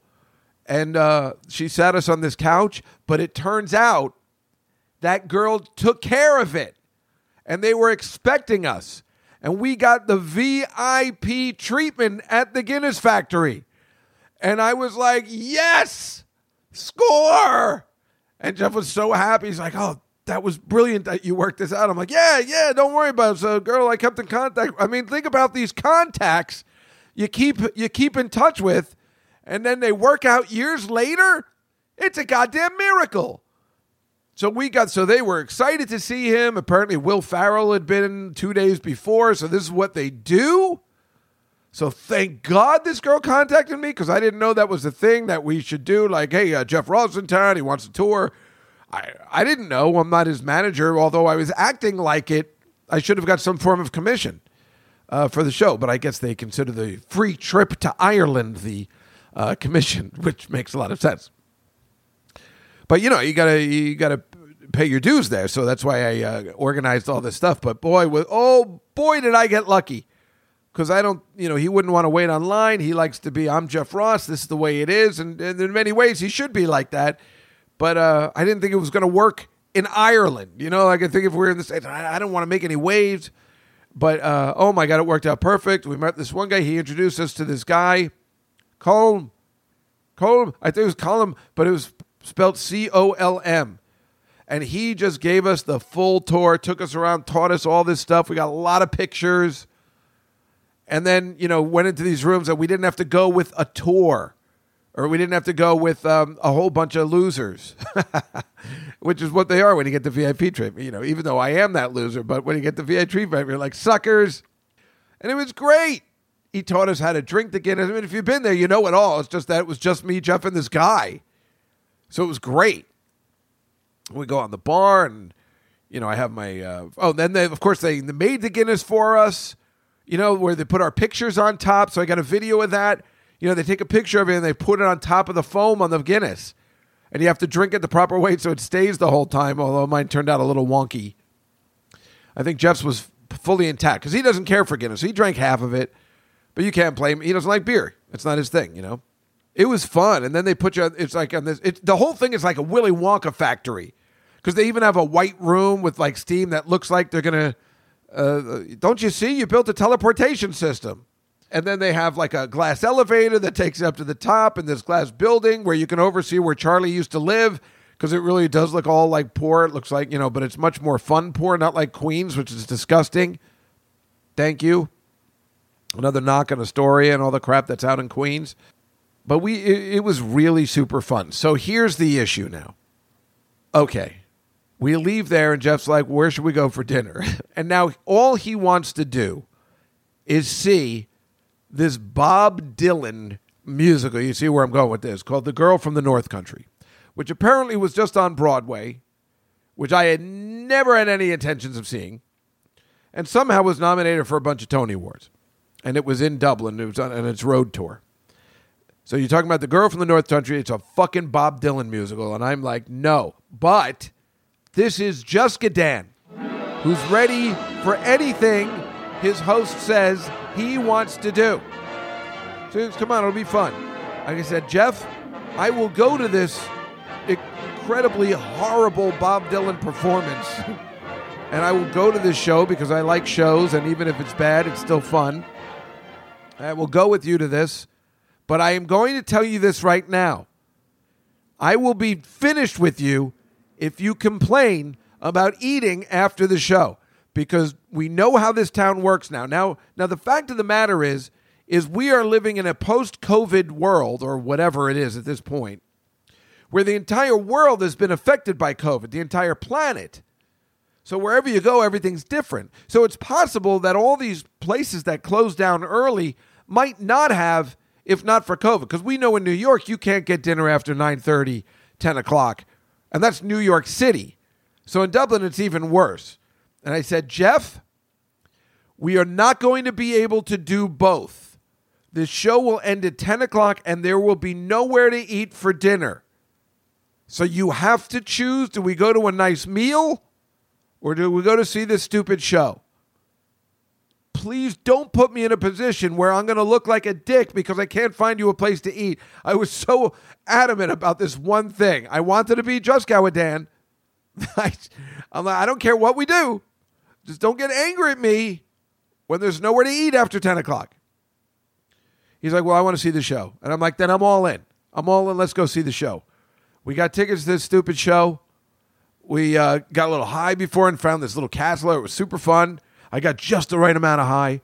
And I already had like two Guinnesses. And I'm like, you know, I don't go to see a Broadway show like that, but I'm like, fuck it. I'm all in. It's Juskadan. We sit down. First of all, the seats in this theater are clearly made for people that lived in, I don't know, the 1300s where people didn't eat the way they do today or were ever tall or anything. Oh my God, these seats were like sitting in a middle seat next to two fat people you know, you are scrunched in. And I'm like, as if it can get any worse. They don't have air conditioning in Ireland because it never gets hot. So they also charge for the programs. I'm like, can I have one? It's like, it's five euros. And I'm like, you motherfucker. I was so angry. I don't know why. I don't care. And I'm like, well, I got to get a program. And then I get a thing of water. He's like, you don't want to drink? I'm like, no, no, no. I'm going to fall asleep as it is anyway. So this show starts and it is a piece of shit from the beginning. Now, I am positive that not only did I think, but I'm sure Jeff did, even though it says the girl from the North Country, I thought it was, first of all, I thought it was a story about Bob Dylan. It's not. Secondly, I thought it was a girl who sings Bob Dylan songs, who maybe tours around the world going to singing Bob Dylan songs. It's not. It is a shitbag musical, and anybody that says otherwise is a piece of shit. It's the worst musical I may have ever seen, and if you thought I hated Bob Dylan and his stupid music beforehand, now I hate him and the fucking ship he drove in on, or whatever the fuck that term is, even more. This show sucks. And Dave Attell, I swear to God, I know you are listening and I know you worship Bob Dylan, but I dare you to see this show and think otherwise. Because after seeing this show, I can't wait to hear Bob Dylan sing his own songs again or anybody with a decent voice sing a Bob Dylan song. I'm going to tell you right now, and I know nothing about Bob Dylan, but this show butchered any Bob Dylan song you've ever wanted to see. And as if it wasn't enough, the piss poor acting, the bad premise, the whole show itself is the stupidest piece of shit you've ever seen in your life. This goes down as one of the worst shows I've ever seen. It was worse than that horrible Steve Martin Bright Star, but it reminds me it's up there. Bad music, bad script, bad acting, bad everything. One woman had an okay voice, but this is Bob Dylan. It doesn't matter if you don't need a voice to sing Bob Dylan songs. I swear to you, this show sucks. Let me play you a few songs and you tell me if I'm crazy. I mean, seriously, you tell me as I'm disgracing Bob Dylan the way I would like Springsteen or something like that. I'm going for it. I don't care if anybody fucking hates me for hating an American hero as Bob Dylan truly is. Fuck you and this entire fucking musical. I went to see the gypsy, staying in a big hotel. He smiled when he saw me coming, and he said, Well, well, well. The room was dark and crowded, the lights were low and dim. See, the problem is I don't recognize any I don't recognize any of the songs the way they're singing it. And this might have been the best one in the show. I'm like, well, maybe it won't be that bad. It just gets worse and worse. And then the only ones I did know, I didn't even recognize. pretty dancing girl was there. She began to shout, back to shoot."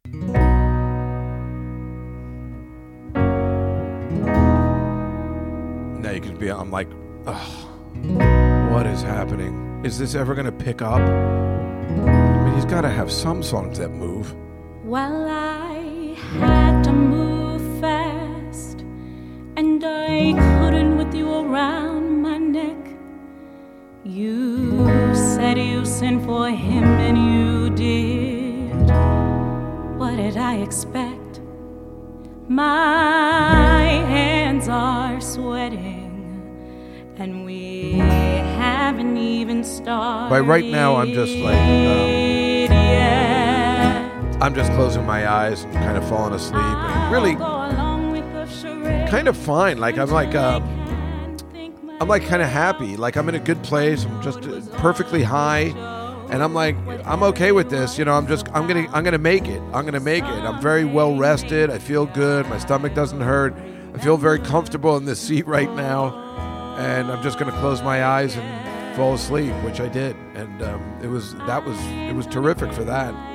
Piece of shit this musical is.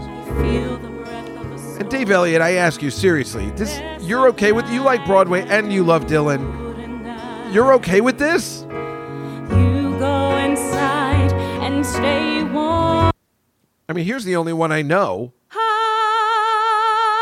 And I didn't recognize it. Ugh. Oh, you dumb fuck. Come on, Dave, seriously, right? You're butchering the one song I might have recognized.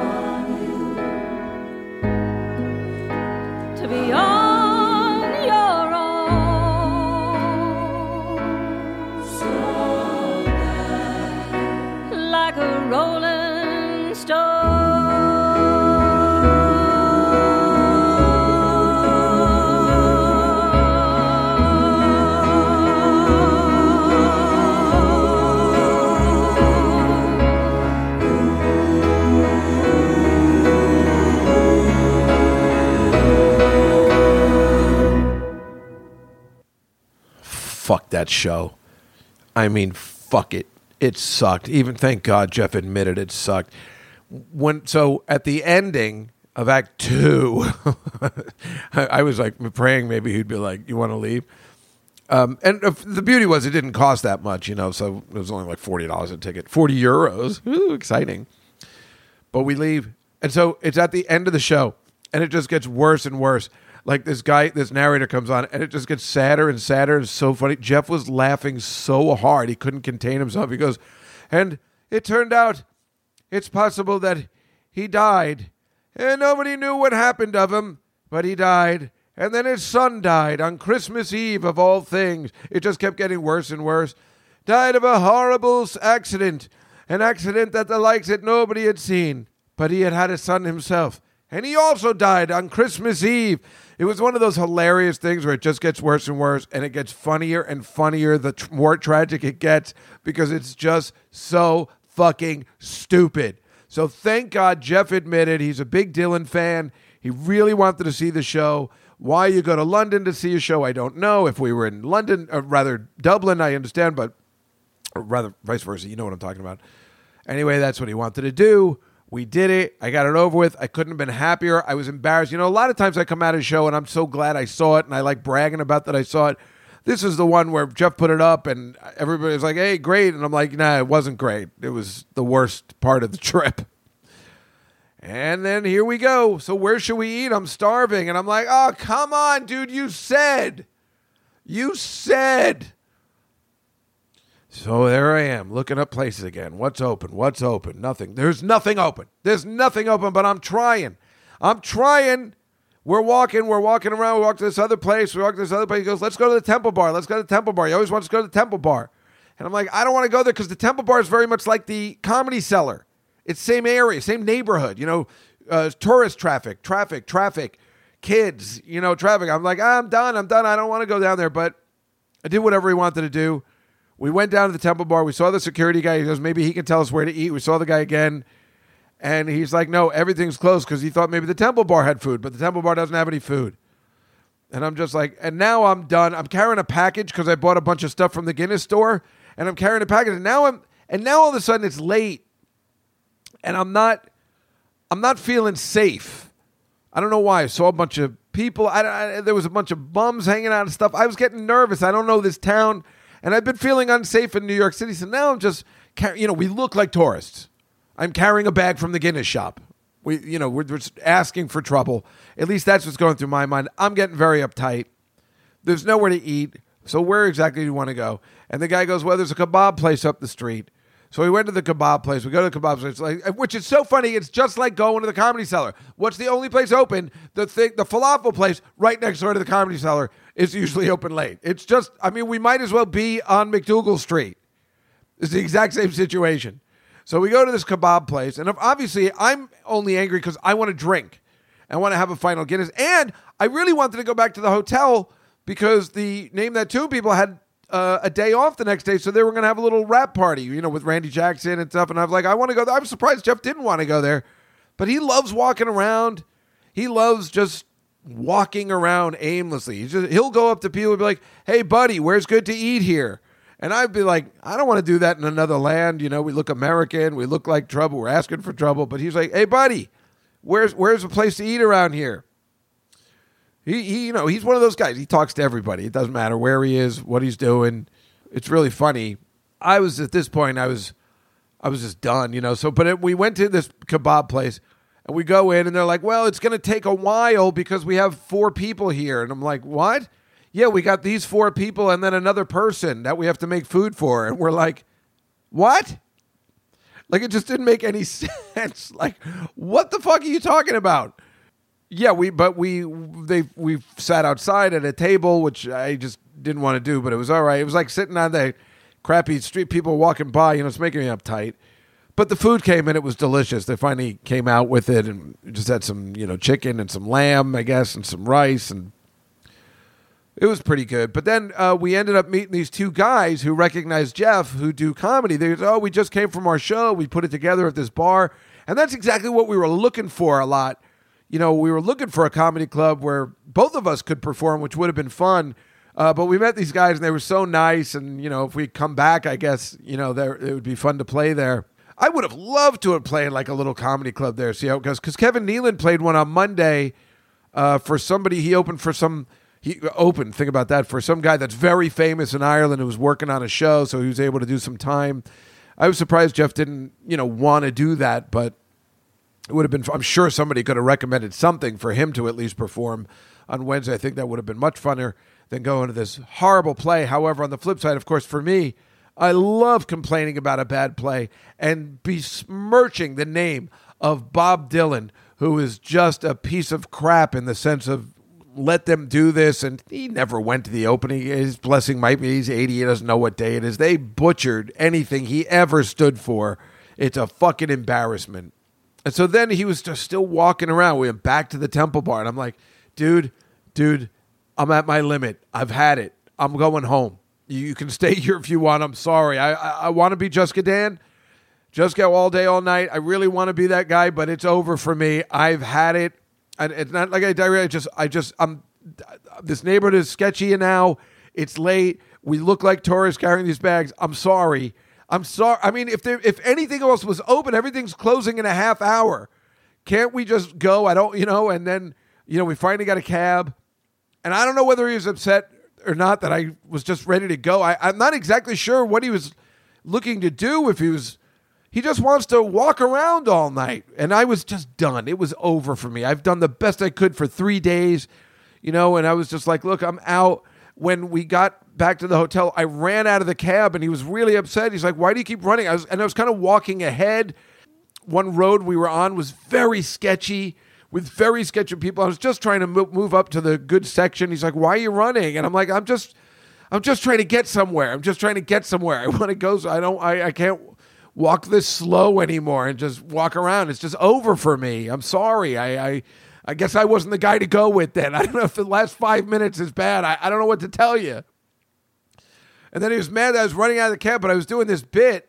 The plan was to run into the hotel and kiss the floor, which I did because I recognized the two guys at the desk and I knew they'd find it funny. So that's I and he goes, "Why did you run away from me?" I'm like, "No, I was just running in to do the bit. I just that was the that I was so happy I was back at the hotel. That's all."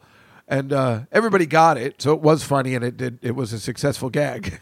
but I felt bad for Jeff because this was our you know last night together. So. Uh, so then we went to the hotel lobby and nobody was there except for that guy, the security guy, and he was hanging out with the piano player girl who was so hot. You know, lives and works in Ireland. Plays, the hotel piano player guy. But I was just so happy to get a Guinness, and I sat down with Jeff. I was talking to those guys for a little bit. Then I sat down, and Jeff and I just drank. And then Jeff went to take a call, so it was just me drinking by myself at the hotel bar, and I couldn't have been happier.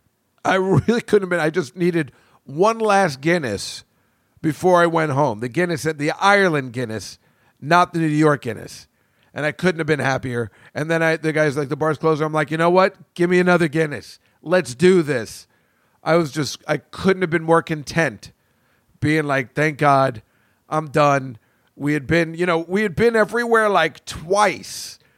And that's the thing I was going to tell you is that when I was at that bar, Molly's, and I told all these guys we were going to Dublin, they're like, how many days? They're like, five days, and they're like, ooh, ooh, like like right out of defending your life. Nine days, nine days. Ooh, they were like, yo, you only need to go to Dublin for two days because Loni Love the comic when she took a tour. She took a bus and went out to where all the green and the mountains is, and I really wanted to do that too, because really two days is enough to see everything you need to see, and I guess everybody knew it. You know, at the bar in America, they're like, you don't need any more than two days for that. I really, I would have liked to have gone out, but again, you know, I mean, it's not like I had a bad time.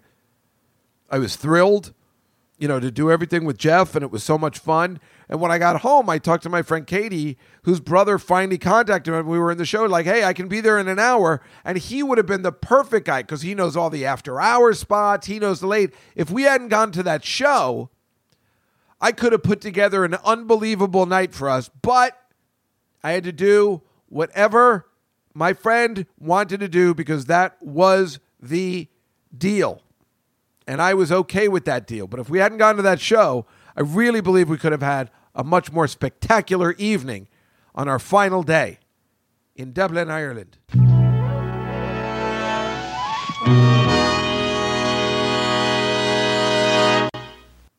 And the next day, when I woke up, I knew my car was coming at 9.30 in the morning, even though I had a flight at 1. Went downstairs to go, and I saw Debbie Gibson again. And I go, oh, Debbie, Debbie, it's me. Do you remember from the guy who had the joke about your father? And she looked good. She was wearing these little shorts, and she looked really good. And she was taking on Belinda Carlisle in Name That Tune. And I really wanted to meet Belinda Carlisle, but I never got to see her. I saw Rumor Willis, but I didn't get to talk to her. But I talked to Debbie again, and I said, you know, when you come to New York, look me up. Because I think, um, I, then I told Jeff when we were, uh, we were talking later, I said, you know, I think um, you should try and set me up with her. Yeah, because she's going to be in New York doing a show, and I know she's single, and I think this is the right girl for me, Debbie Gibson. Because then we'll both be have our best years from the '80s. Of course, hers would be a little bit better, but uh, it's a perfect person for me to go out with. Debbie Gibson. Come on. Tell me that's not hilarious. I mean, that is what Dave Juskow should end up with. Debbie Gibson, a star from the 80s. It's perfect. But she was really nice, very friendly. And she's like, Well, I'm doing a meet and greet with my fans a couple minutes. That's why I'm still here. And I'm like, Oh, super fun. So she's still, I mean, you know, when you write a hit song, when you write three or four hit songs, you're good to go forever. That's all it takes. That's what still makes me mad sometimes that I never wrote a hit song in the 80s. Just one being a one hit wonder sounds bad when you're in the 80s, but when you're 30 years later, then it's like awesome. Like we were talking about Aha, which I know, Bernie, they have more than one song. Stop it. it's already, Bernie, I'm stopping you right there. And then, uh, oh, so then, you know, when you go home for a dub, you know, I was in the car, got the limo again. It was nice. You go and you go through three sets of security. So thank God I was there three and a half hours, you know, three and a half hours before my flight because you need it. So you go through one set of security where you have to check your bags and everything, but you don't have to take off your shoes.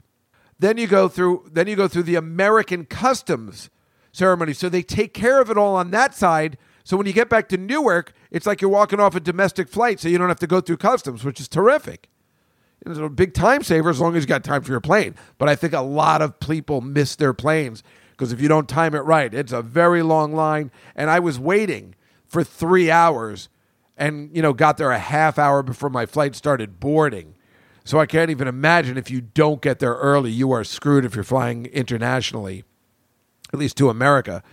So they put you through a second, you know, where you take off your shoes and do the whole thing, and then they put you through customs, you know, where they check your passport and everything. But then when you get off the plane, you walk out like it, the whole thing never happened, which is really beautiful. For me, I prefer going to customs at the end. I'm just glad the flight's over. I'm so happy to be landed and down, so I don't care. But meanwhile, the guy was waiting for me. He had a little sign for me. Dave Juskow was very exciting. Came to the baggage claim, took my bag, drove me home in a very pleasant experience, and I just couldn't have been happier to be home. But then I wanted to go out. I even called some of our listeners. Like I'm like, I wish you guys lived here because I'd love to hang out with you and tell you my stories or whatever they are. And I don't even know whether this has been a good podcast or not. I'm just telling you the way it happened. I didn't make anything funny or anything. It's just what happened. You know, I just can't, I got to regale the stories, whether they're good or not. I mean, and, and so I was like dying to go out with somebody. I wanted to start, I wanted to keep drinking. I wanted to have the remnants, the last days of Juskadan. I wanted to do it, but like no one was around. I called my friend Laura. Obviously, uh, Catalina lives in Chile. Uh, uh, Jenny Sanchez lives in uh, San Francisco. Marcy lives in Ohio. I, none of my favorite people. Uh, Dave Curry lives in Chicago. You know, nobody. Damn it! these are, apparently these are the only people who are my friends anymore. I just didn't want to go down to the cellar. Like I asked Rachel, she goes, "I have a spot. I could eat." I'm like, ah, I don't want to go down there. It reminds me of the fucking Temple Bar. I can't do it. I can't fucking do it. So finally, I called my friend Aline. I'm like, hey, you want to eat? And she goes, I was just going to call Steve, and uh, we were going to get something to eat. And I'm like, be at my house at 8:15. And I'm like, great. And that was on, I wanted to stay in my neighborhood, but they were on the Upper West Side. And I'm like, great. I'll take the the moped up there, and that'll be fun. I'd already had like two or three beers at my house, and I was feeling real good, and I was just real happy. And I went up there and I got another beer at a store put it in a bag and drank it with a straw. like I was like really into it. And then we got sushi at this place, which was very good. And, you know, another one of those crummy snobatoriums where, you know, you, you fuck up something, you get angry because you, you know, because you're considering yourself this great thing. They only fucked up one thing. The waitress couldn't have been nicer. Everything was great. It was really great. I was so glad to be there with Steve and, and Alina. And, um, and they pretended it was my birthday. So they got screwed because they bought over a cake for me and then they had to pay the bill because they're like, well, it's going to look weird if uh, I'm like, yeah, yeah, you guys really fucked up. so, whew, that was nice. Um, one last free meal as Juskadan, but I thank you guys. Uh, I know you don't. Well, maybe Steve listens, but thank you so much, and it was such a good time. And I had uh, another sake. I had a, a large sake and a Sapporo there, and uh, and did I have another one? No, I think I think that was it for beer. But I was drunk and drunker than I had been in Ireland. Those Guinnesses don't really get you that drunk. You can really put them down. This time I was drunk and maybe a little jet lagged or whatever, you know. So I was planning on walking home, and Alina's like, "You better take." Like I fell asleep. Like I never sit in anybody's apartment, but she has this really comfortable couch, and we were watching, and I could hear myself snoring at one point. And uh, so I, but I kept getting up, and I'm like, well, I'm going to walk home because that's what I love to do.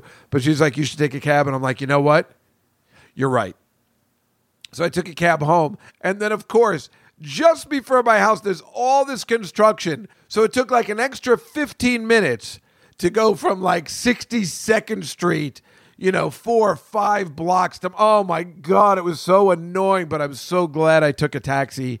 That was the right thing to do and I came home, watched a little TV, and then passed out. Then woke up like three hours later, watched a little TV, and then went. I said, I got to go back to bed. Meanwhile, when I got home that day, there was no hot water and no gas, except that was in my belly.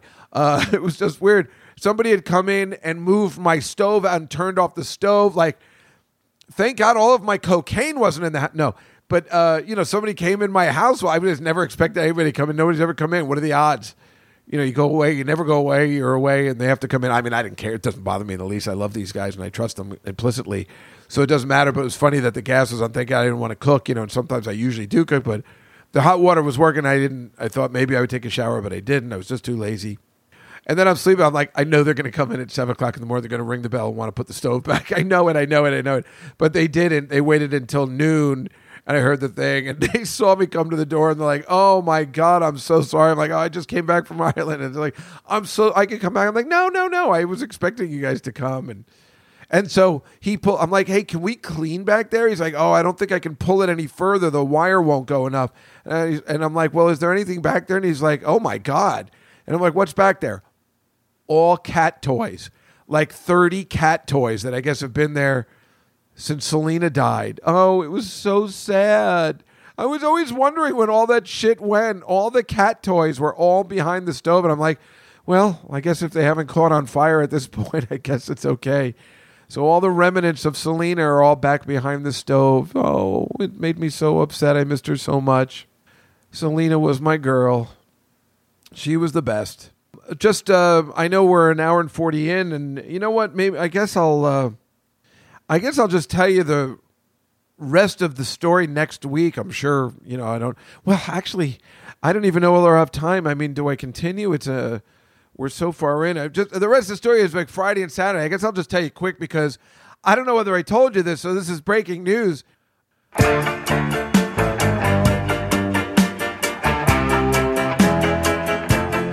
After the podcast was over, and I don't remember what day it was we got a text from this guy who we had on the Billy Joel podcast. His name is Steve Mandel. He's the music coordinator for the night show. And he sent a text to me and Ilan saying, Guys, it's your time. You know, because we said we didn't want to go to the Billy Joel residency. We're always hoping by Zanzibar that Billy Joel would invite us. But as it turns out, Mark Rivera, his sax player, is inviting us and we have free Billy Joel tickets where we're seeing this Wednesday. And I thought, my God, am I if I am in Ireland? But it turns out it's this week coming up. So Ilan and I are going to finally see Billy Joel at the residency. We're very excited. He said there's one catch. You cannot bring your December song signs. You cannot scream out December song. It's a joke for us Billy Joel A to Z folk. It's a uh, an unreleased song that we all make fun of all the time.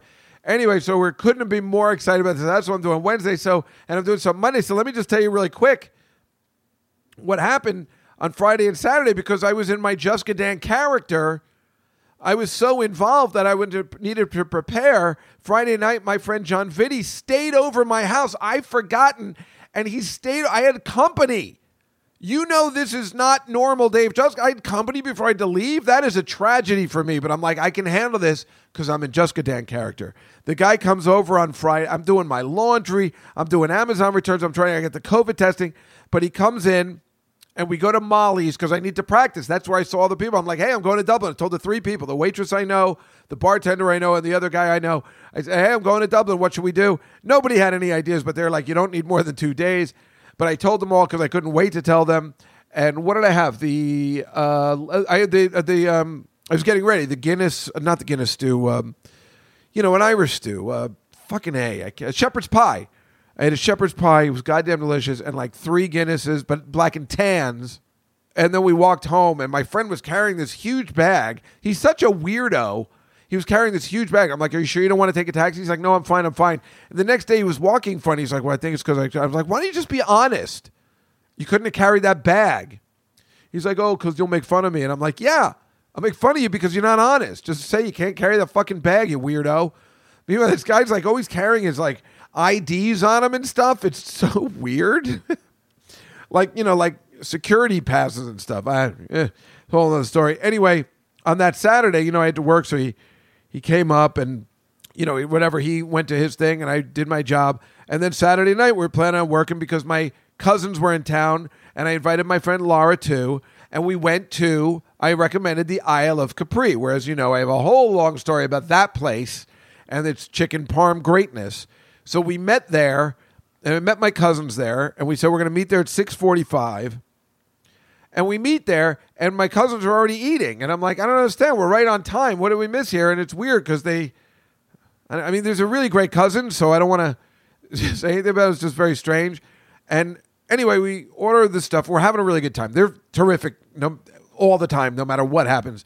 And we had a really good time, John and my friend Laura, right? And we're having a good time.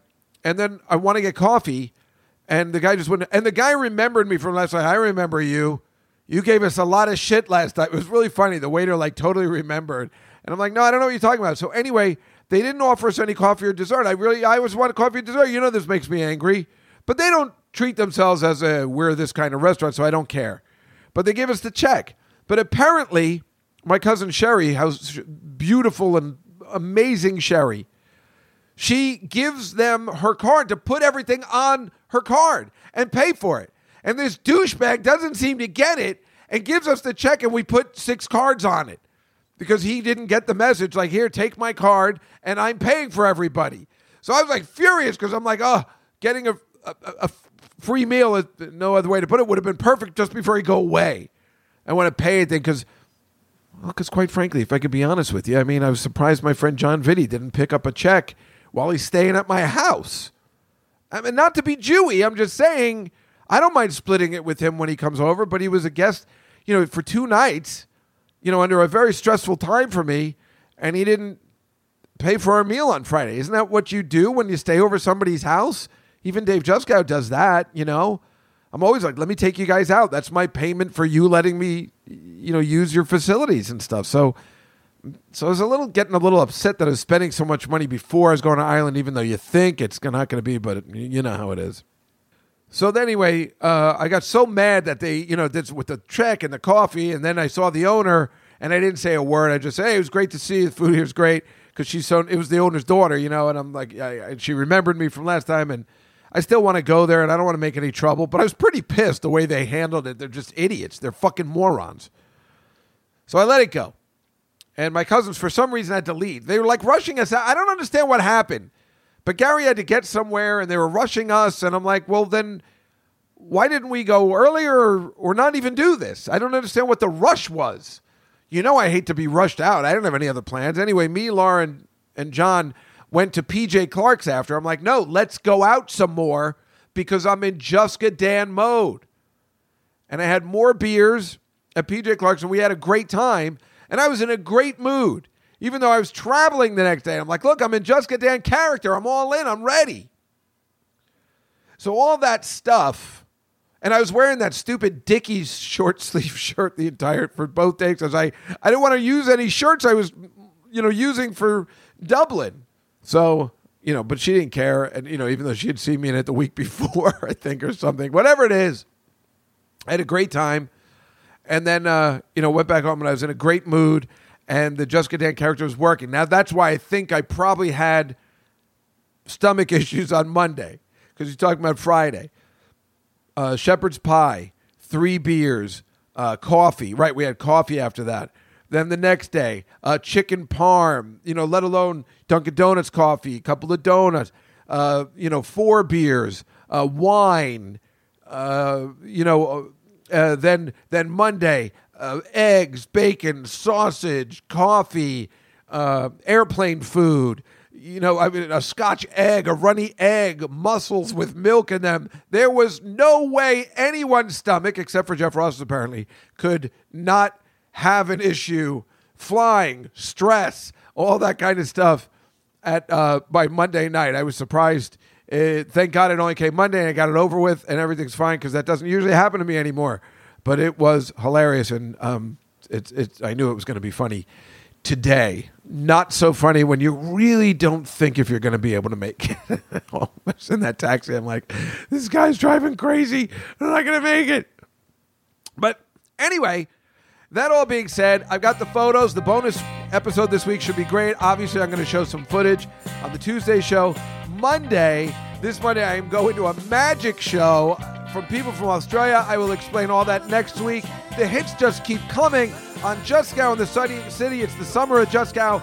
It's uh, all coming together, even though he has this crazy job. Now all this stuff is happening. It's the weirdest thing. And on Wednesday, we're going to see goddamn Billy Joel. Jesus Christ. It can't get any better. The summer of Juskow, Juskow in the city, the summer of Juskow in the city, whatever you call it. I just couldn't be happier than to bring it to you guys every week. So I'll see you next week on Juskow in the City. Don't forget Tuesday show live. We'll explain more on that later. See you next time, everybody. Good night.